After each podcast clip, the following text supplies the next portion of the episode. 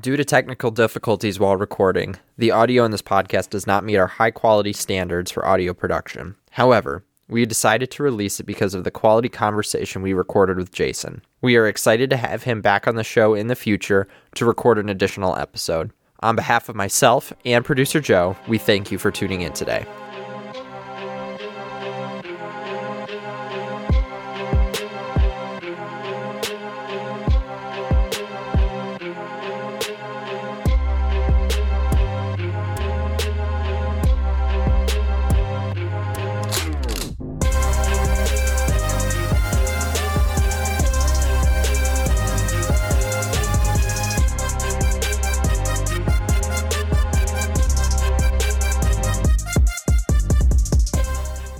This episode is uh, brought to you by Defender Gear, uh, American Custom Apparel. Uh, like we always say, if you're a commie, you probably don't like it. Uh, if you're an American and you like uh, freedom, you probably will like it. Click the link in the description. Uh, put your email in there. Get 15% off your first order. Again, all the hats, t-shirts, like myself, like producer Joe's wearing. Jason hasn't got one yet. We'll get you one. Uh, and uh, we will get the show on the road. So, Jason Benson, welcome aboard, sir. Thanks, man. Thank Thanks you for for coming me. on. For sure. This is a Love it. pleasure.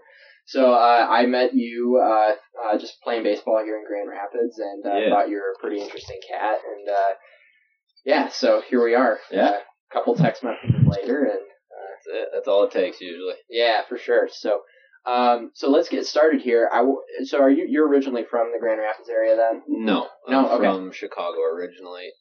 My family moved here when I was a freshman in high school. Okay. So- What was that like coming from Chicago to here? This is probably like the country compared to. Dude, it's it's so different. I remember walking in, and the first time I walked into the lunchroom here, um, obviously personalities are a lot different, styles are a lot different. The first question I was asked when I moved here is, "What gang are you in?" I was like, "Are you kidding?" so I knew I was uh, definitely in a different place, Okay. you know. So, um, yeah, South Side of Chicago to Holland is Oh, wow. it's a difference. Yeah, you you went from uh, hell to the Bible Belt to the Midwest, like just like that. Real quick. So yeah, my grandparents moved up here like a year before my parents. Well, my parents were split, and then my mom moved up here first, and then my dad came after. But yeah, so that's how it worked out. It was getting kind of bad where we lived, so. yeah, getting kind of bad. Yeah. So did you grow up a Sox fan then?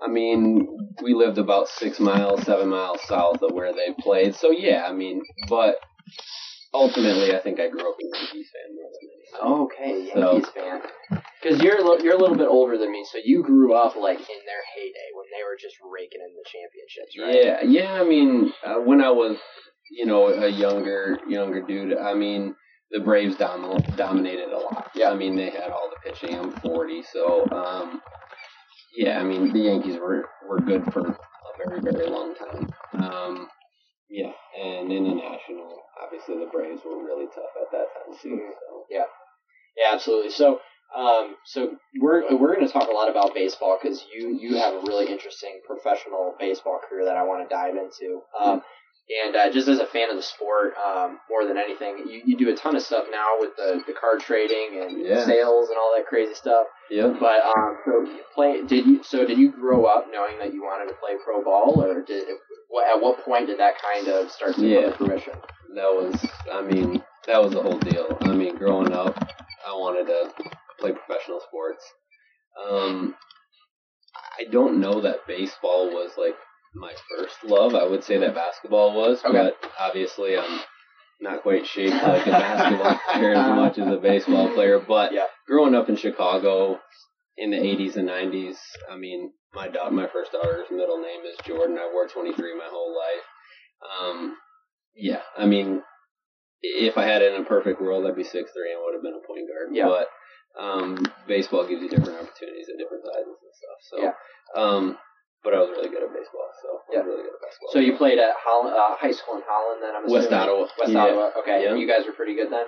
Um, not so much. Um, we were okay, and I played a lot of varsity and four years of varsity. So, um, and because of moving from Chicago to here, the school ages were a lot different. So, um, I actually started high school at 13 and played varsity baseball at 13. I started college at 17. So, um, being young and undersized, it was not in my favor. So, I mean, it was definitely an odd path in my baseball career, not being an older kid in high school or larger, because the difference between an 18 year old or an old 18 year old and a Oh, yeah, 16 year old, it's a big difference. Yeah, you know, not to so- get on too much of a tangent, but there's a, a book uh, by Malcolm Gladwell called Outliers. In the first chapter of it, they do like the study of uh, Canadian hockey teams. I Yeah, and the you've heard of kids and when they're born, and it's Yeah. all planned, and, and it's fantastic. It's like uh, that's real. I Yeah. mean, that's and and being in professional athletics and, and knowing that it's it's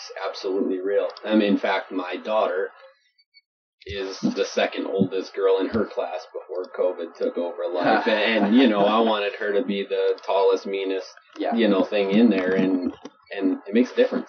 I 100%. mean, so uh, yeah, and and they exemplified it in Canadian hockey because they It's so literally structured. yeah, Yeah. and they literally breed the kids on time to be that one day or two days to the max. Yeah. I mean that makes a huge difference. Yeah, for those of you who don't know what we're talking about, so the the study was is that they, they looked at the rosters of some of the best of the best uh, Canadian youth hockey teams, Yeah. all the way up to like U nineteen, and basically what they found was is that the the kids who had birthdays, not all of them, but about seventy five percent of the kids who had birthdays closer to the cutoff, meaning that they were Yeah. they they were always the oldest kid on the team. You know, as a 23, 24 year old professional, it might not matter as much what your age is. No. But you know, when you're six, seven, eight years old, your body being more mature, your brain being more developed, um, you're going to get better coaching. You're going to get more reps. You're going. You're just naturally more gifted on a macro level. Yeah. Now they're always out. There are always individuals that'll break that mold. Sure. But if you look at it like over a huge scope, it's Yeah. interesting to see those trends. For sure, and well, you know, um, I train kids too, so Mm-hmm. um, I study that and, and siblings and which sibling they are in a group and how, their age. And I mean, literally this year, for one of the first times, I've tried to talk kids into staying back a grade Mhm. because here, I don't know why here in, in West Michigan, everybody sends their kids to school super early. Yeah. And realistically, in the sporting world, they do everything else in the sporting world that's like so important, but that's so detrimental. Like Yeah. it's you're literally taking one year of growth, and, and in the important, we're talking 13 to 18 growth. That's everything, Yeah. you know. Um, you know, th- then then you get a freshman that you would like to play varsity comes in at 14 years old, and he's playing against dudes that drove up with mustaches and, and beards. Yeah. and it's a different deal, man. It don't work, For sure. you know. so- Well, I remember we um in in, high school there like we I'm from Gaylord, Michigan, so three hours north of here. Yeah. And anytime we went to the playoffs in football, we played teams from the UP. And those dudes were 18, 19 years Yeah. old, coming in with full beard. We're playing grown ass men. Yeah. we're, we're you know makes a big it difference. makes a huge difference. So I, I was in the camp of I, I graduated when I was 17 years old, Yeah. and thinking and I'm and I it would have been there were kids in the grade below me that were older than me. Yeah. So it did me no favors athletically to be uh, like a year ahead because in athletics I was a year behind, I had a year less development than some of the kids I was playing against. So Yeah. that's I don't know how we got on that topic, but that's that's It's part of the deal, though. Yeah. I mean, it all goes into you know how do I get there? You know what do I got to do? And and it's down to those little things. It's there's so many factors. You know, I mean, dealing with sports and, and training kids, and um, there's so many things that people will ask. Well, what can I do better to give them a better chance? Well.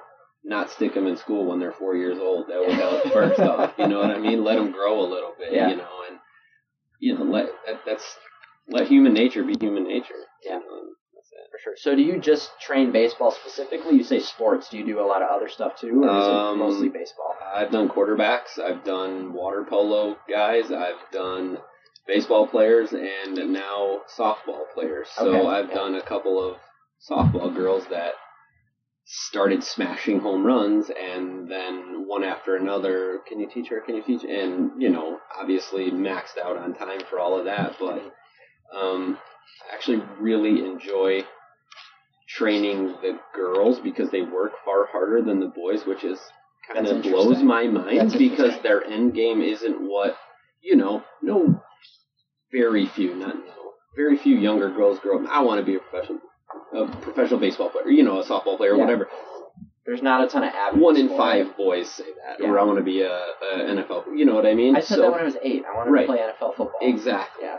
So it's crazy that they their attitude towards perfecting uh, the trade is incredible. Yeah. and it blows my mind. Why do you think that is?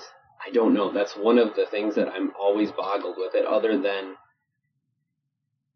I would say that they do concentrate on being a perfectionist far more than guys or men do. Um, and uh, yeah, they did. They just it's, it's incredible. Yeah. Like it's it's and they take off with it and um, with not as much promise in the end, which is interesting. Yeah, that that is really Yeah, interesting. and I tried to I, I try to use them for examples for some of my guys. Like, look, look at her. She's 15 and she does all these extra things. And you come to me, I want to be a professional baseball player. You're getting outworked by a 15 year old girl.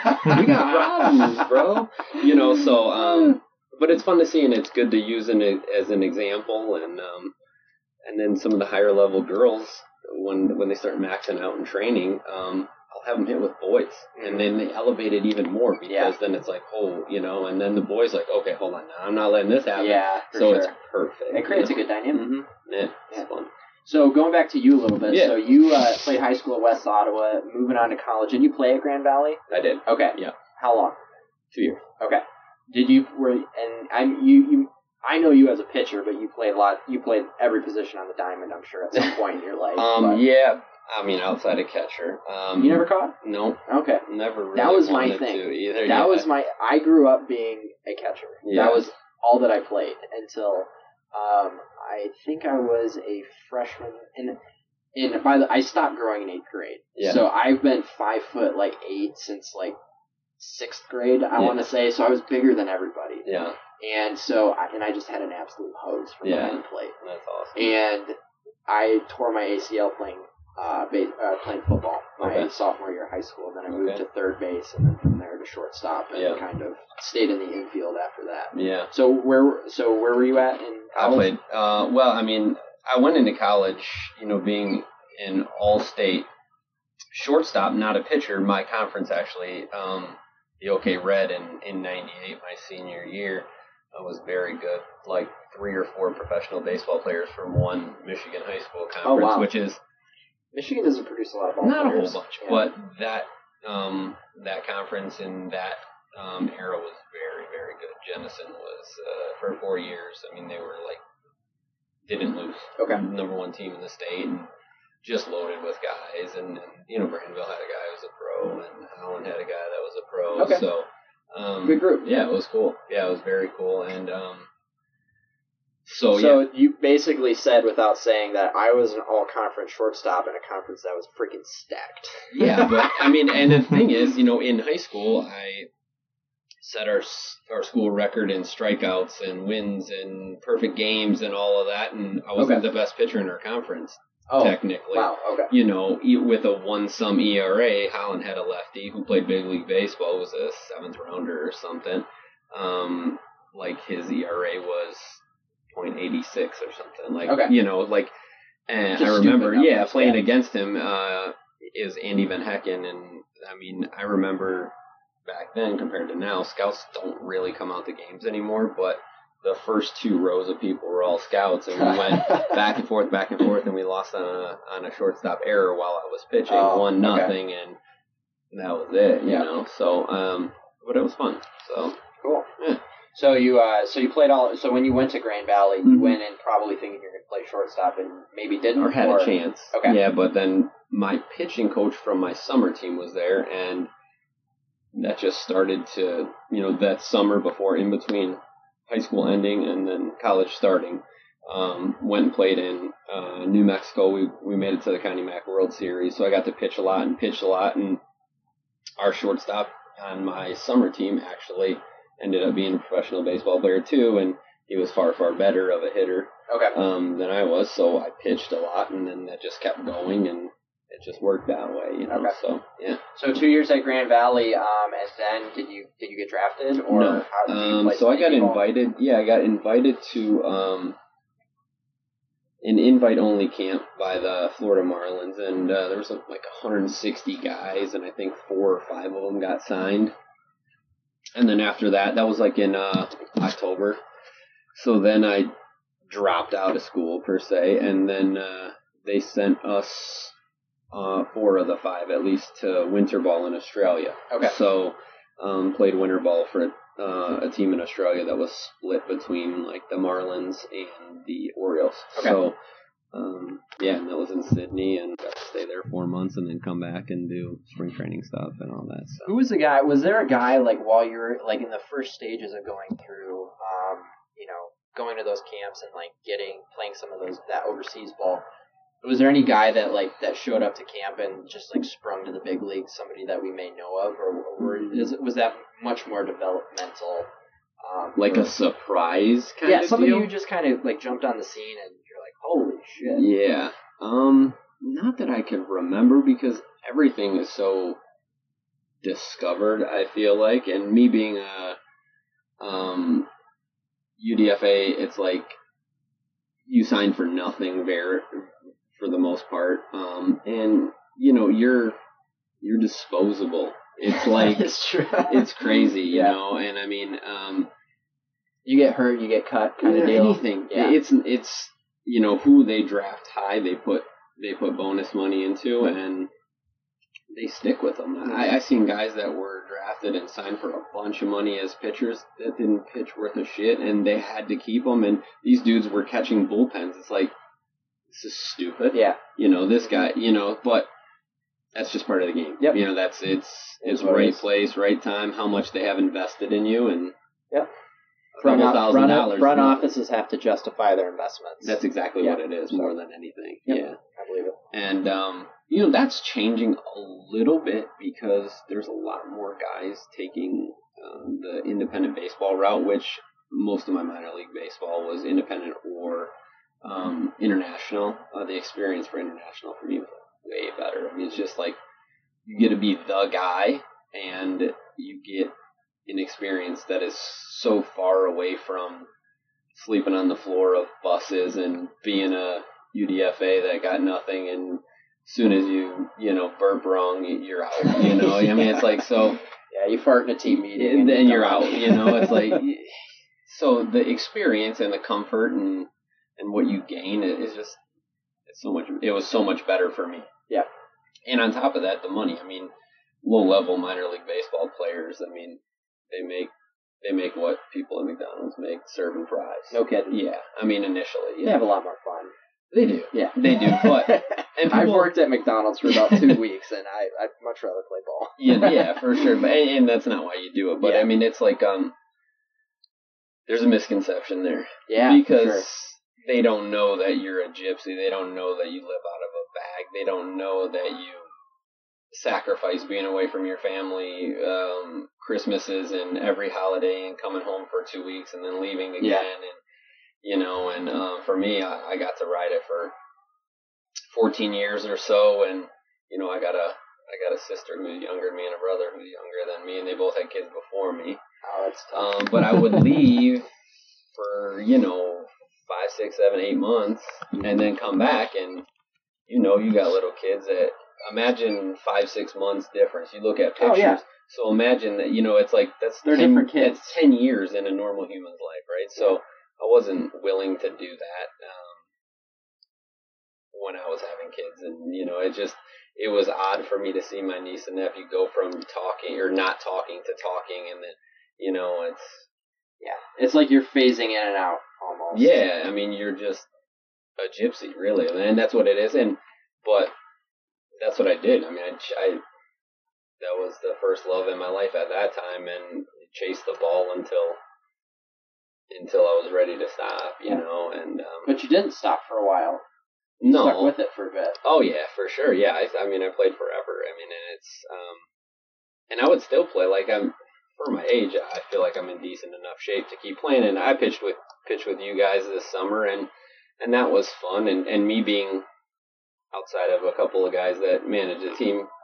15 years older than most of the guys on the Yep. team, you know, and Yep. they're like, "What? You're 40?" You know, it's, yeah, but I throw every day. You know, Yeah. I, I teach kids every day. Every morning before I go into work, I got a lesson with somebody. Yeah. Or Saturdays, you know, it's seven, eight in the morning till three o'clock in the afternoon. You know, so um, a lot of my spare time is with other kids trying to do what I got to do, and Mhm. you know, so Yeah, absolutely. hmm Well, and what did so when you were pitching, what did your fastball top out at typically? Um, I've seen it at 92 on a thing, but you know, the life now of guns and seeing every single metric is so much different. oh yeah, I mean, there was plenty of places I played there that was never a gun on you. You know what I mean? Yeah. And now it's like oh yeah. they know how many times the ball spins. You Yeah, know, I mean, it's- let alone oh yeah, that was Some of it. Yeah, Some of the sabermetrics of baseball and some of those, you know, the and that analysis. It's uh,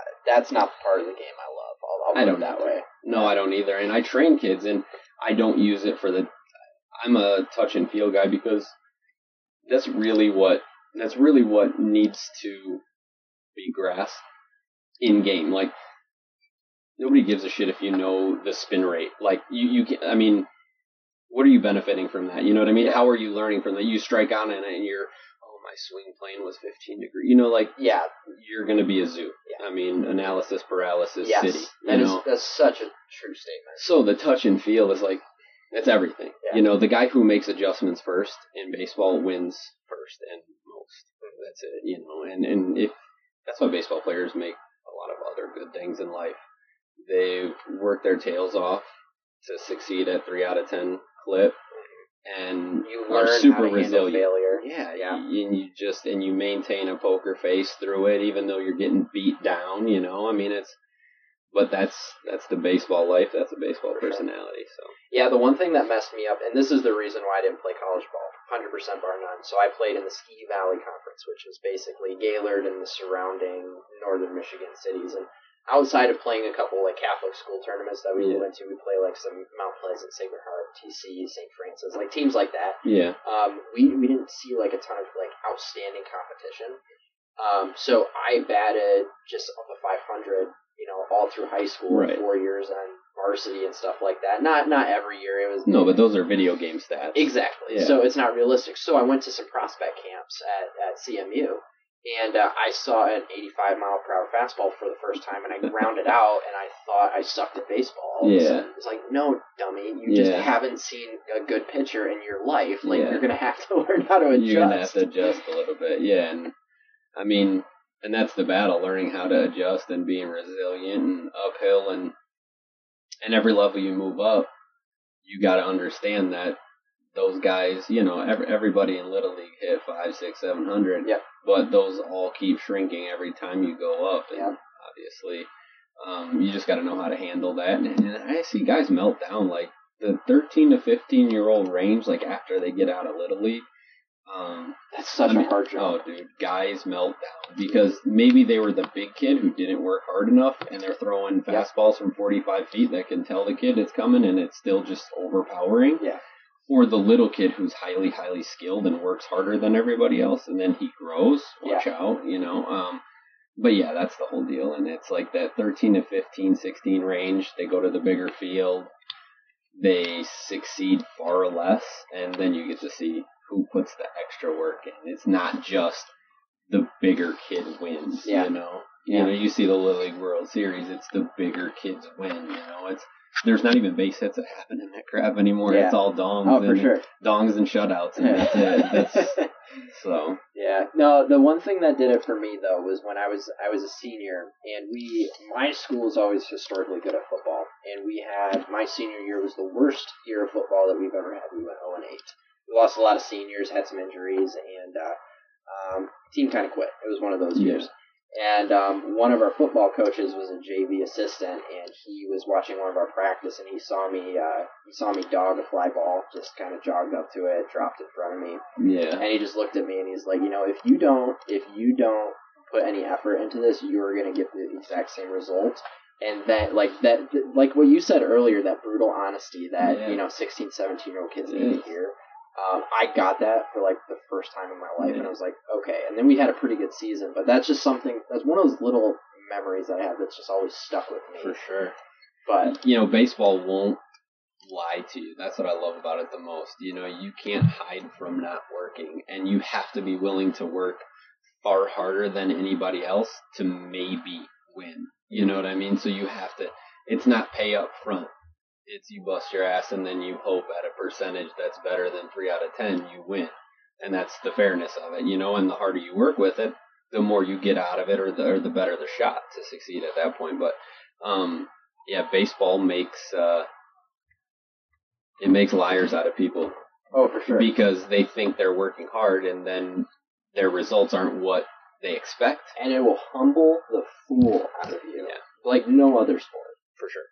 So moving on, so you played some indie ball, and Yeah. then you said you made it as high high as double A in your career. Was Yeah. that like mid or towards the end? Like how did like what was that journey like? Three quarters of the way through, but yeah, you basically, I mean, it's it's low level initially, and you know, and it's it's through all of it, you know, and then I started choosing the international route, you know, like I went to Australia four times for winter ball, um, went to Puerto Rico three times for winter ball, um, What was it like playing with Puerto Ricans?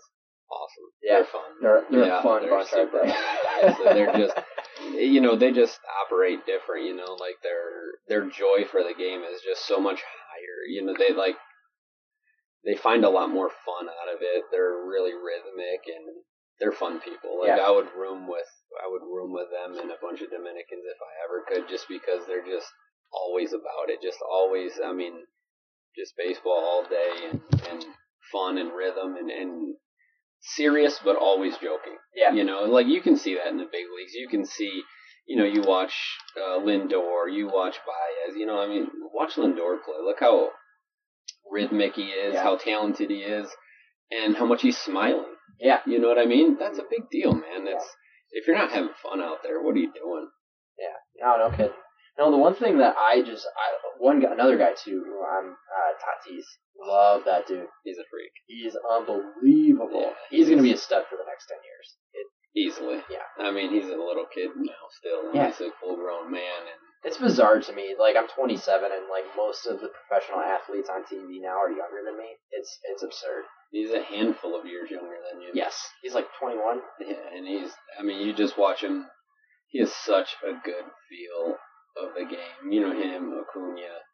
Yeah, those guys just, they just grew up around the game. You know, they both had daddies that were professional baseball players and, I mean, big leaguers. And so that's their life, you know? So it's not, you know, it's it's not second nature. It's it's all the way there, Oh, and, and sure. you, it just pours out. Like when you see Tatis play, it's he's just so much fun for me to watch, and I mean, I love it. Absolute cannon of an arm, runs as good as anybody in in baseball or football, even and Yeah. for that, and he's six three Yeah. or whatever. He's six two or Just hits yeah. I mean, he's just and he's still wiry. You know, I mean, he has growing to do, which is scary. I mean, it's yeah, I don't know. yeah. Oh man. So you uh so playing what was it like uh what was your day to day like when you were in like Australia, Puerto Rico? Uh, what was what was your did you guys play a game every day? Yeah, practices. What was In like? winter ball, no, you don't play a game every day, but um, for the most part, but it would be four days a week for sure. Um, and then a practice, one other one, and kind of either a day of travel or, or a kind of a free day. Um, being a pitcher, you get a little bit more freedom there because you play one every four days anyway. So, um, and they were pretty cool about it. You know, they only had a certain amount of um, imports on each team, so you had to be there and do that stuff. But you had your free time. You know, unlike affiliated or or independent baseball where it's literally every day. I mean, we had stretches of twenty five days in a row Yeah. with the game. It's like it's just Groundhog's Day. People, hey, what? I mean, you can't answer even what day it is. The only barometer for that is Sundays. Like it's show and go. It's an early game, so you know it's Sunday, and Uh-huh. then you reset again. And Okay. You know, seven oh five starts or whatever, and life is just Yeah. Groundhog's Day, man. So It's- do, do do they um do they those teams overseas do they pull in fans or is Oh, yeah. it yeah. Some places more than others. Um, yeah, and yeah, internationally dependent upon where they are. You know, I mean, there was places where I played in a independent league in Quebec where you know there was close to ten thousand people at a game. Okay. You know, and there was I didn't know the French like baseball. yeah, they don't they like hockey, but um, yeah, in certain in certain smaller places, and most of the teams there um, were in smaller cities, but so you got a lot of community feel, which is really cool. Um, got to meet a whole bunch of cool host families, and then you get engaged in language and food, and I mean, it's you get a full full serving of life instead of uh, sleeping on the bus of a sleeping on the floor of a bus, you know. yeah. driving So host country. families, you said that. So they put you. Is this like Young Americans type shit, where you just go and stay with the family? And, Some, Yeah. you know, there, it'd be it'd be different at different places. Um, and then as I get further into my career, um, most of the guys who had those teams, the owner of those teams, had properties and stuff, and Yeah. I got apartments and condos to stay in, which was really cool. Um, but on the other hand, being engaged with a family is really cool too because then you have kind of a support system there. Yeah, You're not, sure. you know, stuck in Quebec You don't know half anybody knowing and- French yeah. and not knowing anybody and struggling at McDonald's to order fries and you know what Yeah. I mean, looking like a caveman. Those, you know, like so it's cool. You get to engage a little more and um yeah, that was fun. I love I love that. And I mean played there, France, Belgium, Germany, Italy, uh, Israel. So there's one year of professional baseball in Israel. Um, they had a draft and everything, Okay. and yeah, it was cool. So I got to, you know, I got, I got picked for that, and um, It seems like an interesting network that you just don't hear about. It is because it's, you it's- have to be well networked. It's like I'm hearing these different leagues in Puerto Rico, Australia, like some stuff. I'm a baseball. guy, I've never heard of this stuff Mm-hmm. Right. before, Yeah. and so it's just so interesting that you know you like just oh yeah, I got drafted in the Israeli baseball. league. Yeah, really. Yeah, I mean, it's like, you know, I'll, I'll send you. Our, then we have baseball cards from there and stuff, and then yeah, from there I uh, I signed with Lancaster and um, you know, went pitching the Atlantic League after that. but- Lancaster, PA. yeah. Okay. Yeah. So um, I think they call they say it Lancaster there. Yeah, they do. They, they're very particular Amish. about that. Yeah, a lot of a lot of cows out there. Yeah. Amish and um, it has it, there's the largest um auto auction in the world there actually. No kidding. So everybody in the whole town works there. So pretty interesting. But yeah. That's cool. So, um, what? So, what professional organizations have you played for? Like, what MLB organizations have you been part of? The Marlins, um, Nationals, Orioles. Okay, Yeah. that's cool. What was your? Which one was your favorite? Like, what? Like, what was your favorite like team that you were a part of? Whether it be college or uh, like, what was like the best like team experience? You guys were just like, because I mean, Yeah. The one thing about baseball is that it's such a unique sport because if, if you had football with eleven guys that spoke different languages, like Yeah. you'd be screwed. But Yeah. baseball, you could have you could have all nine guys on the field could not Yeah. communicate with, with sure. each other, and if you know, love, and understand the game, Oh, it's so cool. it's beautiful. Like yeah, man. So I would say on that tip, it would be um, one of the teams I was on in Quebec, um, the Sherbrooke Expos, and uh, we won a ring that year. Rings. Oh, I got cool. six big shiny rings. and, nice. um, it was cool because our locker room had it was like international smorgasbord. Um, we had Dominicans, we had Puerto Ricans, we had French guys, we had American guys. Um, so everything was just it was bizarre, but Yeah. it was super cool because in the locker room there's three different languages going on. There's people talking to each other I remember talking to some guys in three languages in one sentence. Like, you know, a couple, it was crazy, man. Like, using Spanish words and then French words and English, you know, because maybe the Dominican guys there have a decent grasp on the French, but you, maybe you didn't know the French, but they know some. It was, it was so, and we had a good team, Yeah. good, good team. I mean, um, so that was fun, and um, yeah, I enjoyed that a lot, and good chemistry, good owner. I played for him for a few years, and he treated me really good. Um, got to do some fun stuff up there. So, and it's a really cool place. So two questions coming from that. What do you think creates? So this is this is something I read a lot of books on this stuff, and define like, and I'm I'm a big fan of like the John Maxwell's and anything that that revolves around like team building and, Mhm. and stuff like that. What do you does the does the winning create good culture or does the good culture create winning? What does the horse come before the cart or Right. the chicken before the egg or whatever the hell that? Yeah. um, At least in that one circumstance. for sure.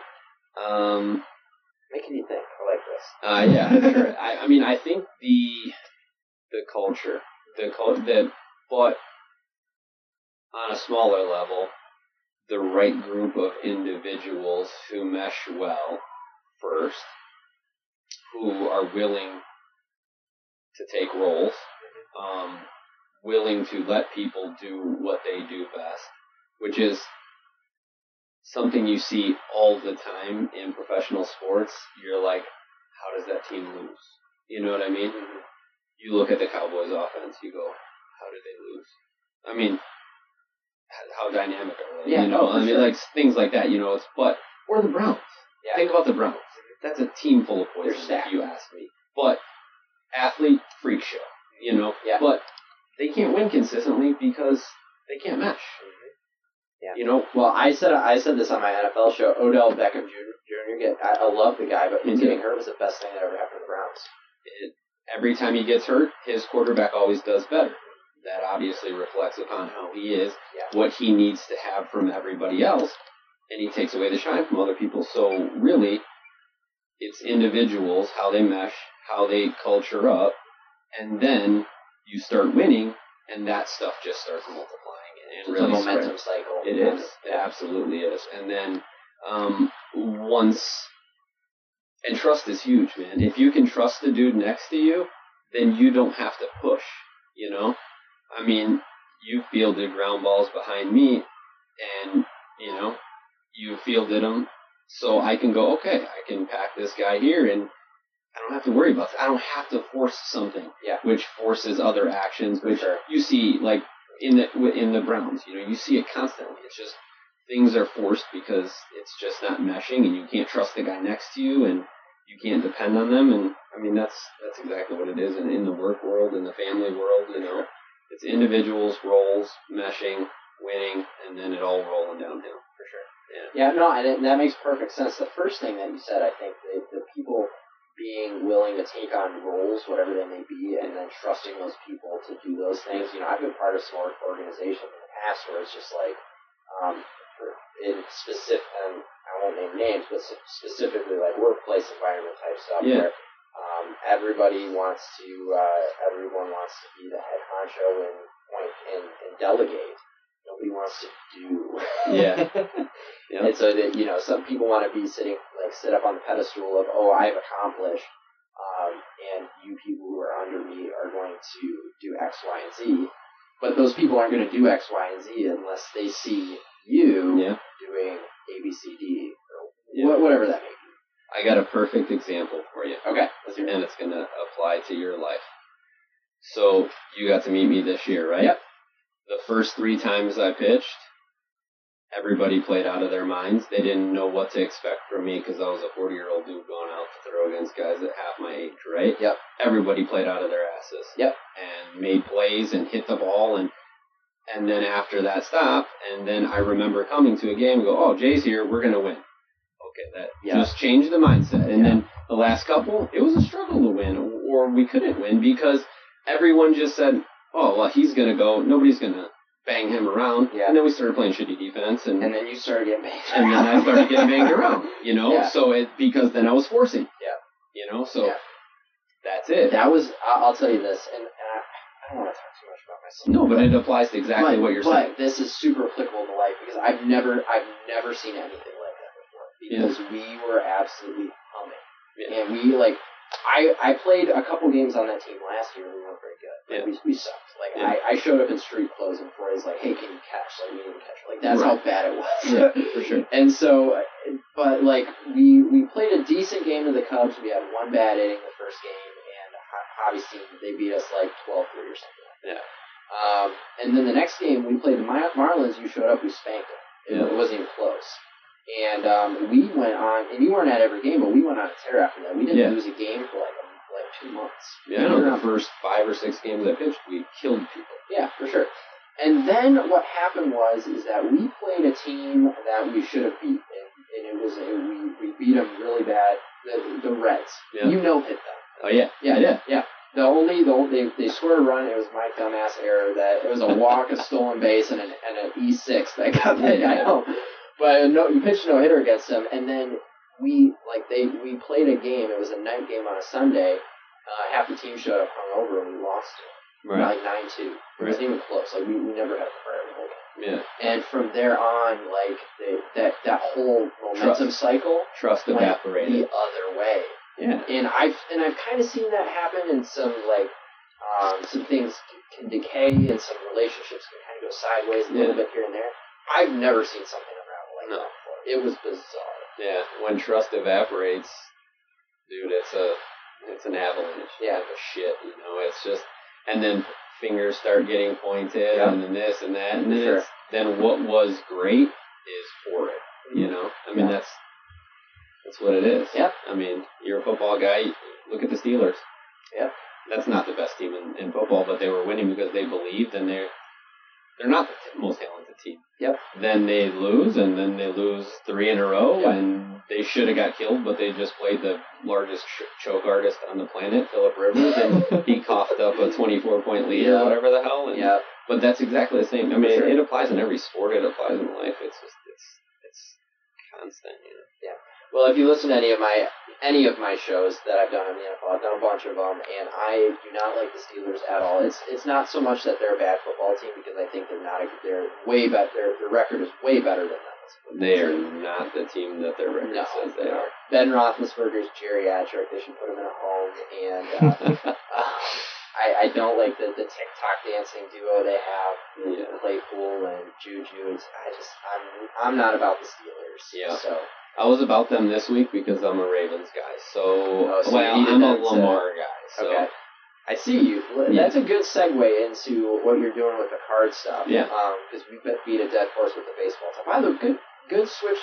I've been talking NFL for like the last six months. I haven't talked about baseball at all. So this is Yeah. a very good change of pace for me. it's easy. So, um, but you you so tell me a little bit about what got you into trading cards and kind of how that Yeah. all came about.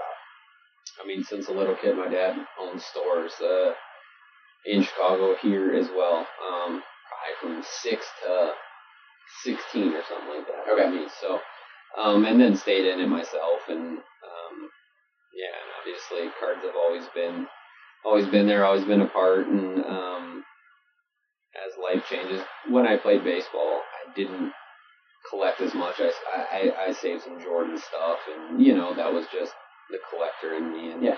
I didn't want to collect baseball cards against guys I was playing against. That was odd. Sure. You know what I mean? So, um, yeah, and uh, so I love football cards, um, and do a lot, a lot of football cards, like hundred, two hundred thousand bucks a year in football cards. You know, cool. so yeah, um, which blows some people's minds, but It doesn't surprise me a bit. There's Yeah. somebody out there doing it. I, did, I had no idea it was you, but I mean, there's a lot of people. Yeah. I mean, there's, I mean, basically, I, I got Instagram just for it because you know eBay's a platform, but eBay fees and stuff go nuts, and they get fifteen percent for nothing, and and there are way better platforms today. eBay is going to be extinct in the next five yeah, and years. So they're they're just doing more and more to take it away from people. Yeah. So they're using other platforms and stuff. But so Instagram is huge for um, larger uh, sports cards. Basketball is huge on it. Um, the market in Asia for basketball cards is ridiculous. And then, you know, you got football and, and baseball. And baseball is a different market. Um, football is like the supernova in markets because what drives the sports card market is hype. Okay. So hype and speculation. Where football differs from everywhere else, they play once a week. Oh, so there's time built up in Yeah. each game to Yeah, talk there's about. hype. Yeah. There's hype. Oh, they're gonna do this. He can do this. He can do this. He can do this, or he can't do this, or whatever. So one good game lasts at least one week. Yep. In baseball, you can go out hit four jacks and strike out four four times the next day. Yeah. That's forgotten real quick. Yeah. So, football is a you know it's supernova, so it's like instant increase in value by you know Justin Herbert was a example this Yeah. year. I mean, bought jersey. yeah, I love him. Yeah. Um, huge Oregon fan, and I was buying his cards uh, before Tyrod got stabbed by their doctor, and That um, was smart. Good yeah, yeah, it was. It, it worked Well, out. before Tyrod got impaled, Yeah. what uh, what would a, a Justin Herbert rookie run for? It depends on what it was, but I mean, like for the top of the market, um, I was in at two hundred bucks a card, and um, last week I had one that ended for thirteen grand. Wow. So, um, Not yeah. Not no. bad. So I mean, and and there was a box full. So it was a good play. It was a guy that I liked. A guy that I, you know, in college he's six foot eight. He was an ex baseball player. He's got an absolute cannon and he runs well. And he's and he's put on a team that's full of athletes. Yeah, I'll take him. Oh, for sure. You know, Yeah. while I think Burrow was a better col- a college quarterback, he's going to a team that's far far far less superior. Awful. Yeah. You know what the over under on the Browns coming in, or the Bengals coming in the season was for wins? Uh-uh. Uh, I think it's was four and a half. Okay. I hammered the under. Yeah, It's yeah. pretty good right now. And I feel bad for him getting hurt because I think he he was playing well there He with was. no He was. weapons and Absolutely. I think he should deserve considerations for rookie of the year just because he did more with less. I agree. Yeah. But he also had time to prep at being the starting quarterback. Sure. When Herbert got thrown in for being the starting quarterback, he hadn't even taken practice reps yet. Yeah, he found out the No. day of that he was going in the game, and he did great Yeah. against the Chiefs, by the way. Right. Who, which I, I was pissed about that because I had money on the Chiefs minus eight or something like that, and the Chiefs won, but they didn't cover. No. Justin Herbert screwed Yeah, over. I mean, and then you know I had initially, and then as he started to start, I started buying more, and people like he can't win. I was like, get out of here, you know. He's played Patrick Mahomes, Drew Brees, Tom Brady. He's not supposed to beat those guys. No. And all of the games were down to the last Yeah. couple downs, sure. you know. So he's he, he's playing in a pretty good division right now. yeah, Um, but I think that it just the to me they're the best team on the West Coast. I think that the I think the Rams are incredibly overhyped, yeah, and I'm not a Rams fan. The Se- the Seahawks are great. They, they they have Russell Wilson runs the runs the ship. They got DK Metcalf as a beast, but I don't know. I think long term, I think the Chargers set up better than any West Coast team. Now I'm just I'm getting into my NFL stuff. I should Yeah. stop. So um, so you're so so you got you started flipping cards then. yeah, oh yeah, and it's something I've done since a little kid. You know, I mean, I I bought one of my first cars with that. And, Yeah. You know, I mean, yeah, it's it's been cards forever, and um, always done it. And my dad does it. He still does it. Um, I do it. And I got my boss into it at work. So Sounds good. yeah, Yeah, you can find Jason uh, at baseball.mafia on Instagram. Yeah. Um, pretty cool uh, web presence that you built. I'm definitely going to pick your brain for tips off of you. yeah, about it's definitely that. odd. There's a a whole plethora of different things. Pokemon cards with me and my daughter, which have gone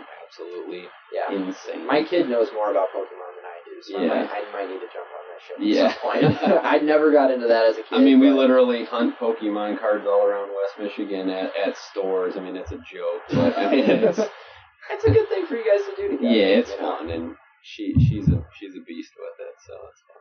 It's cool. Joe, do you have anything? No, I'm totally out of my element here with the with the I know. sports stuff. I feel, but I feel kind of bad. This isn't your your forte cup of tea. actually, you know what? So I'm a Grand Rapids native, Okay. born and raised. Uh, and one of my favorite things about Grand Rapids is the Whitecaps. Yeah. Summer, go to Whitecaps game. What is your like? I guess what is your take on on Whitecaps and that level at baseball? So it's a lower level, but I tell you what, the Whitecaps, like, they do it right. Like that, their in-game entertainment is very good. Bob Wells is awesome. I've met him. Yeah. He's great guy. He's yeah, he's he's awesome I mean, person too. Their stadium, it's fantastic. Love it. I mean, everything about it, it's that's as good as minor league baseball gets. Not competition wise, Mhm. but package wise, like family night type of thing. It's awesome. Yeah. You know, I mean, that's as good as it gets, really. If you ask me, like a nice crowd all the time. It's not Mhm. empty, but it's not full. You know, um, cool food, cool things, good souvenir shop, fireworks, this, that, you know, Mhm. proximity to everything else if you want to do something after or before. So it's a good package. So it's like the fans baseball. It is. I think so. Yeah. I mean, And even from like the casual fans perspective, somebody who's not really even a baseball fan could go and have a good time. Yeah. I mean, sure. I'm the kind of person if you you say, "Hey, I have a ticket to a professional game," doesn't matter if it's football, like Yep. I will go and watch live. It's always Sure. great, but I think Whitecaps is hard to beat. It is because it's proximity to the game. Like, Mhm. you know, it's not 70 rows back. Yeah, it's exactly. 15. Your chances of catching a foul ball are much higher. Your chances of talking to somebody is far, far greater. Mhm. Any of those minor leaguers would sign anything and talk to you, and you know, so the experience is way more value packed than being one of 30,000 at a big league park paying 17 bucks for a hot dog and 45 bucks for a beer. you know, Yeah. So, yeah. sure. cool. So yeah, I mean it, it's a value pack thing, and they do it right. There's places that are you know comparable, but they they they involve the whole community. Like I mean, there's like two, three, four different things. I mean, every couple of innings, you know. So Mm-hmm. Yeah. it's good. It's a it's we're spoiled with that. If that's the minor league baseball you've seen, even though it's a low A level. Mhm. Ti- Tigers just bumped them up. They uh, they're now. I, I guess you know more about it than I do. But Yeah. what, what level did they just bump up to? I think it's Uh, like single A now or something. Yeah, high A, High A, okay. So, yeah, and uh, actually, uh, the guy that was the manager there for a few years was uh, a teammate and uh, um, a foe of mine in Australia. So Andrew Graham, he's cool Australian guy. Oh, they cool. moved him up, and uh, so yeah, it's kind of cool. Yeah. That's sweet. Do you know any guys uh, playing in the league today? Yes, a few. Okay. Yeah, but obviously I'm getting older. But yeah, I mean, um, yeah, there's a few. Who's who's somebody that's is, is there anybody like starting in the majors right now that you played with, like Yeah. going up through the system? You want to name drop a little bit? Yeah. um, so we were earlier. We were talking about um, you know East Texas, well Dallas and east of there, and so when I played in Shreveport, uh, I got to pitch against Max Scherzer, and I actually Oh, cool. beat him. So No kidding. it was so when I was watching him in the World Series, it was killing me. Um, and I don't know if she remembers me saying it, but I was like, that guy right there. I said I beat him in a game before, you know. And um, the thing about it is kind of funny, but not funny at the same time. So there was it was an independent baseball. He went to independent before, so um, it was tons of scouts, like sixty. Like, and when we played them, it was a midday game, so it was like pretty empty. uh, Um, so imagine Whitecaps Park with you know uh, 500 people at it or Oh, yeah. and 60 of them are guys with guns. Wow. So, anyways, he's in there and he's buzzing sev- 97s, 98s, and stuff, and they're all gunning him. And I go out, and, and obviously that helps me, you know, pitch a little better. And as I go out, guns go down, drinks come up. I'm like, Ah. I'm like, okay, so that was a little, that was a little, um, that was a little, you know, fuel for my fire. And I said, okay, so ended up beating them, and um, which was cool, but not cool at the same time because it's nowhere on any record or anything cool. But um, it was like that. It That's took something till you're gonna about tell the your fifth grandkids inning. though, because he's gonna be he's gonna be a Yeah. Famer. It, So- yeah, it took till about the fifth inning till I started to see some guns come up because I didn't give up anything, like Hmm. anything. And my defense played super good that day, so I got the credit for that. Sure. You know? Mhm. So then, you know, a couple of the 60 guns popped up. Maybe they were ch- refilling their batteries or something. so yeah, it was cool, but it was, you know, it's like really going through all of that. It's that close, you know. It's Mhm. like I shared a locker with Josh Beckett, and uh, he gave me cleats, and I tried on Cabrera's pants, and you know, like it, it's that close, That's but crazy. yet that far away. You Yeah. know, it's like I'm a nobody in that aspect. I mean, those are Hall of Famers. Yeah, oh, for know? sure. So I mean, it's like, but it's Yeah. no different than Well, you get closer. You got closer than ninety-eight percent of anybody in the baseball world would. Yeah. So that's that's just such a cool experience. it is fun, you know. So. That's awesome. Do you see yourself coaching? Like like like I maybe. coached, I coached one year at Holland Christian, and What'd you think of it? um, it was cool. Uh, coaching at Holland Christian is a little different. Some politicking going on. Oh I'm sure. boy, you lose the joy of just the game, and Yeah. things turn different. But um, you know, some of the guys that I coached are guys on my softball team now, and Oh, okay. like really good friends. I mean, my daughters love a couple of the guys. I mean, Yeah. you know, they come over and they hang out, and you know, I trained them, and so it's really cool. So, um, a couple of them will be well. One of them is a professional baseball player, and one is on his way. So they were my freshmen on the varsity team, and That's really cool. two pitchers. One kid's a Dodger right now, and the other kid's um, still playing D1, but he's a 100 mile per hour thrower. has Okay. been. So, um, and he was my catcher actually there. Oh, So, that's awesome. yeah. That's cool. What did, what did you think of Coop throwing to throwing to Coop this summer? He was good, man. He's and really actually, yeah, like, so I played in that league before, and when I come home, Floyd would always ask me to play, and um, I had guys where they like couldn't catch my fastball. Yeah. You know, it's like, okay, this is not fun for me because Yeah. this is bad. He was like good, like He's it surprised me, and that's why I came more often because it's like, oh, I can throw a curveball at this guy. Yeah. You know what I mean? It's Yeah. like other guys are like, well, I better hit him in the middle of his chest because Yeah, it's not not sure. going to glove it, you know? Yeah. So um, that was cool. I liked him. And, yeah. Yeah, sure.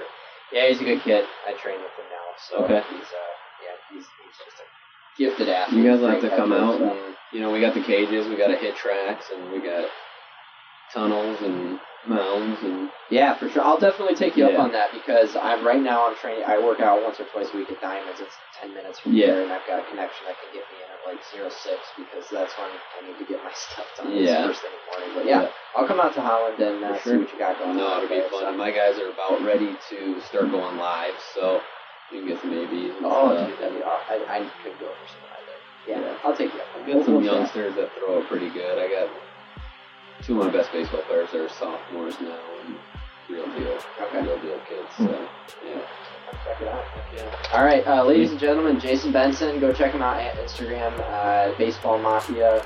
Uh, he is the Baseball Mafia, ladies and gentlemen. and uh, thanks for tuning in this week. If you haven't already, hit that subscribe button on the YouTube channel. We greatly appreciate that. Um, that's it for us. Have a great night. Thanks for tuning in.